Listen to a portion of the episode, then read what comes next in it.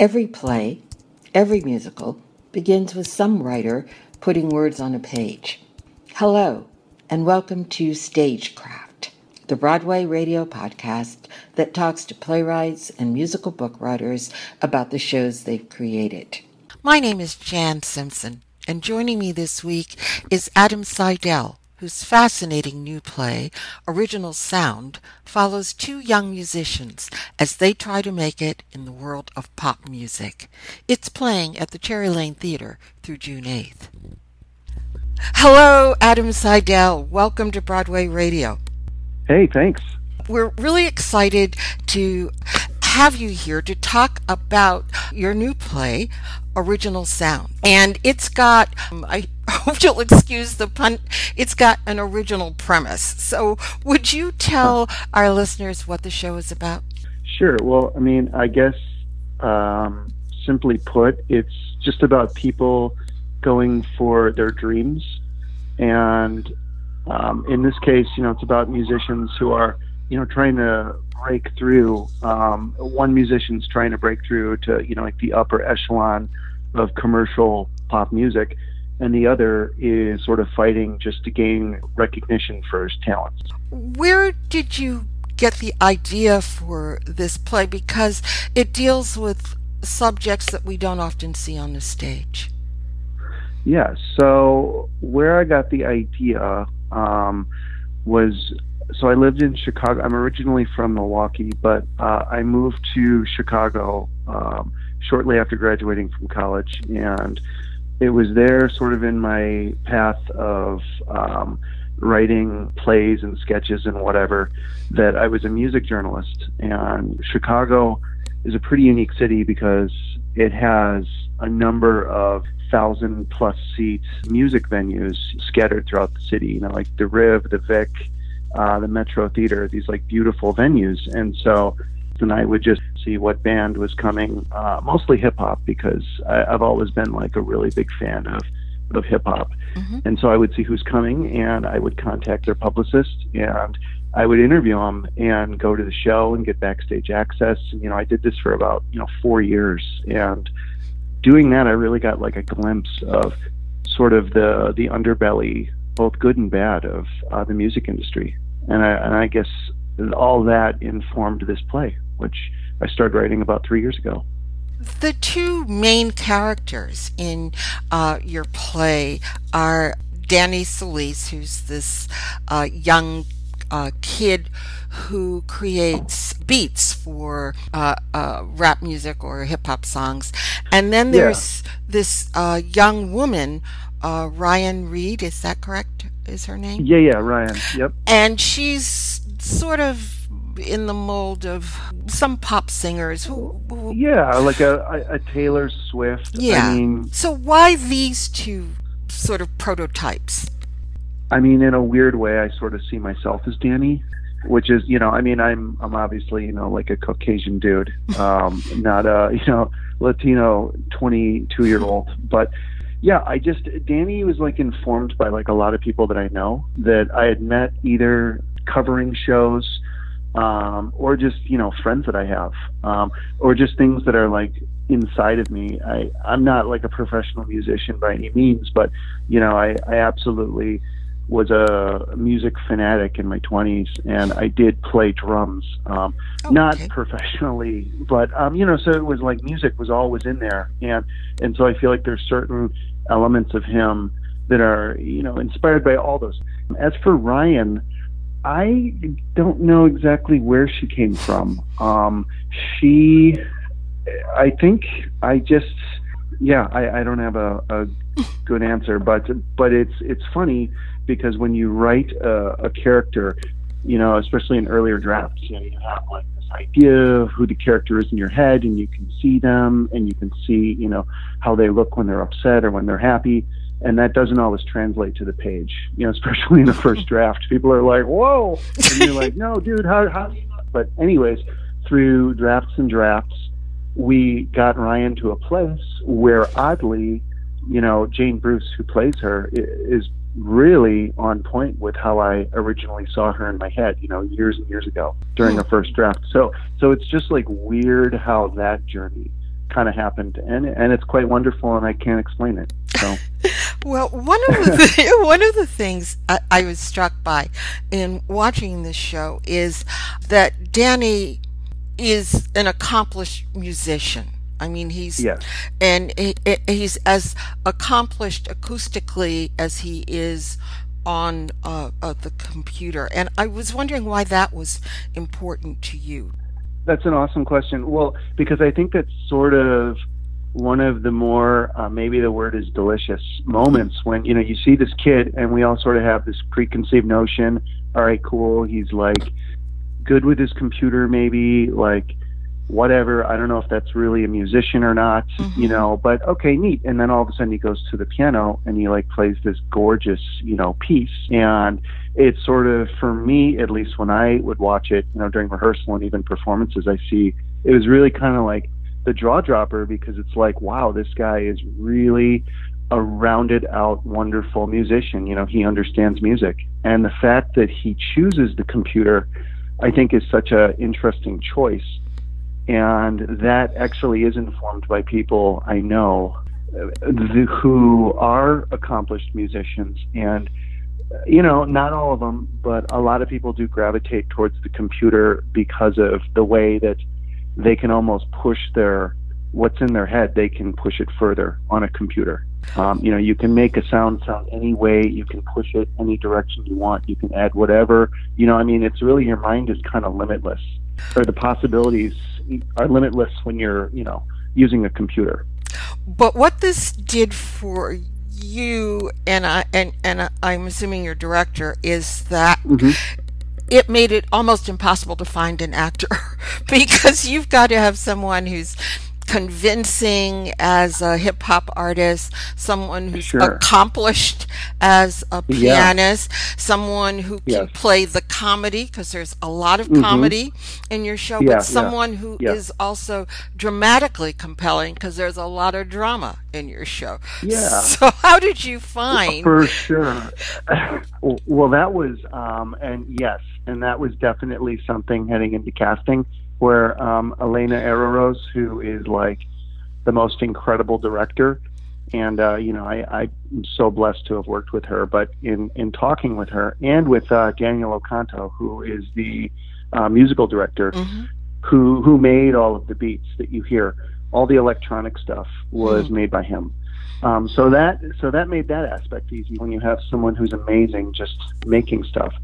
But anyways, back to your point you know, it's not as hard, it's challenging, but there are people out there, especially in New York, who are accomplished musicians and good actors. And, you know, it's sort of about just tapping into the right pool. And luckily, we were able to work with uh, Pat McCorkle over, you know, McCorkle Casting. And she had a amazing uh, group of people. But you know, like you mentioned, to put together the acting and the music and to be able to hit comedy and to be compelling in that role of Danny, which he really is like a jack of all trades in what he does on the stage. And Sebastian, who plays Danny, was just like perfect from the start, you know, and and I, I think Sebastian's gonna be like a superstar. You know, I think he's gonna be like a super accomplished film guy and so we're we're just like so blessed to have a guy like him him on the show. Yeah, I want to give his full name. It's uh, Sebastian Chacon. Sebastian Chacon, yeah. Uh, yep. Who is just so charismatic on that stage. Yeah. wonder if you could also talk a bit about the character of Danny's best friend, Kari. Yeah. Um, yeah. And also the fact that Kari is played by uh, a non binary actor. And I was wondering yeah. was that happenstance or was that written into your script?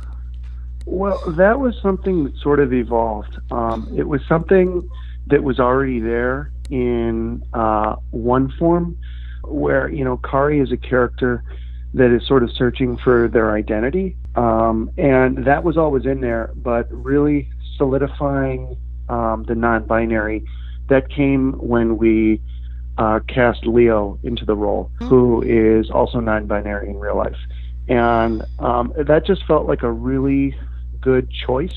Not because necessarily it's like a timely thing, but it just felt like a good choice because Kari is a character who is incredibly intelligent, um, incredibly cunning, but also doesn't quite know where they fit in with things and is in the process of searching. And they came across Danny uh, at you know one of his shows, and it was almost like for Kari, Danny was you know almost like someone that they clicked with, that mm-hmm. they they saw something in and understood, and that was sort of the essence of their friendship. And um, that's kind of what makes you know the the betrayal um, that happens in the play so brutal. That mm-hmm. you know it is this this moment for uh, Kari one of the main issues I took away from your play is is that it's a bit about cultural appropriation, who deserves mm-hmm. credit, uh, and this is so much in the news right now. I mean, we have yes. uh, the case with Ariana Grande, and although mm-hmm. it's a I guess a year or so ago, um, Robin Thicke and Pharrell Williams with the Marvin Gaye mm-hmm. song. But you started working on this beforehand. Um, yeah. And so I'm I'm what is there such a thing as an original sound?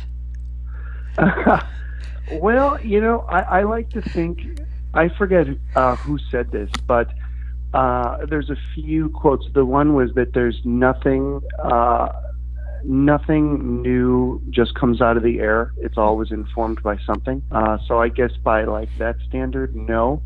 And then there's another quote, and I don't know. I've always liked this, so it's kind of terrible. What is it? It's like good or okay artists borrow, but great artists steal. you know, and I forget who said that. Uh, maybe that's like Shakespearean or something. Um, but yeah, I sort of feel like for me, you know, my takeaway is that something is original if it is absolutely true to the individual that it comes from.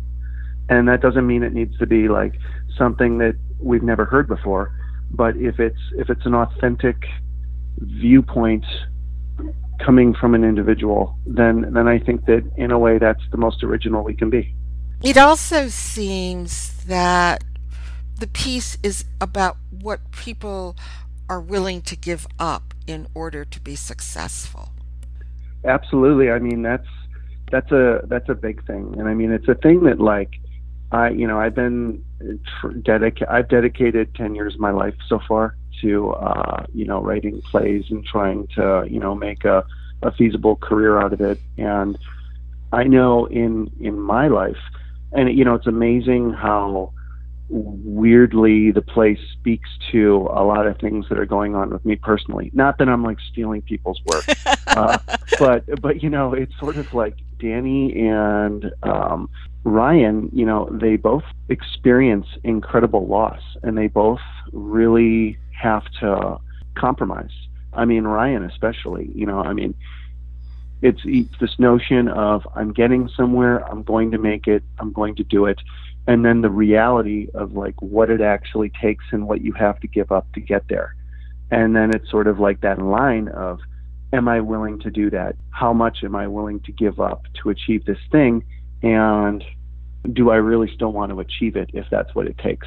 You know, when sort of that idealistic bubble gets burst of oh I'm gonna I'm gonna get there whatever there is. And it's to be on my terms because I'm wonderful and perfect. And I don't think that's ever happened. You know I, I can't imagine. It would be really interesting to look at the real behind the scenes stories of some of the most famous you know musicians in the world you know even like people like you know the Rolling Stones or the Beatles. I mean I don't intimately know the the backstories of their experiences. But but I'm sure along the way, even with greats, that there were moments where they had to give up pretty big things. And you know, if even the greats have to do that, then what does that say for the rest of us?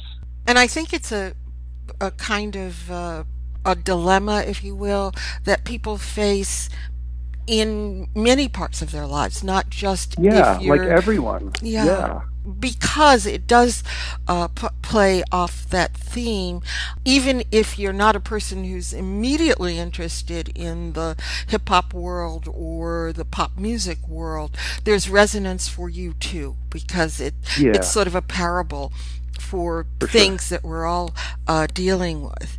Um, yeah but you've you've written about serial killers. You've written about oil company executives. Yeah. now musicians. Is is there a through line? Is that that draws you to a particular uh, subject that makes you say, "This is what I'm going to write about"?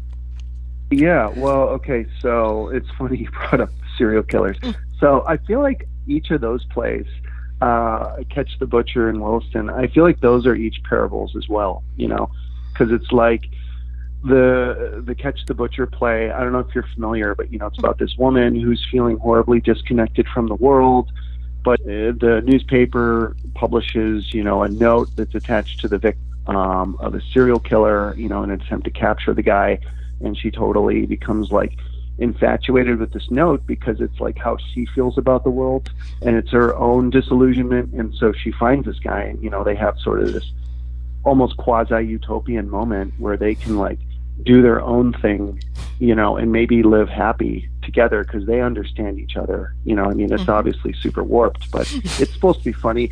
And you know it, it totally falls apart. So that's sort of one of those things where it's like maybe you can't escape it, you know, regardless of who you are. You know, you're always going to have trouble in life, you know, finding like perfection.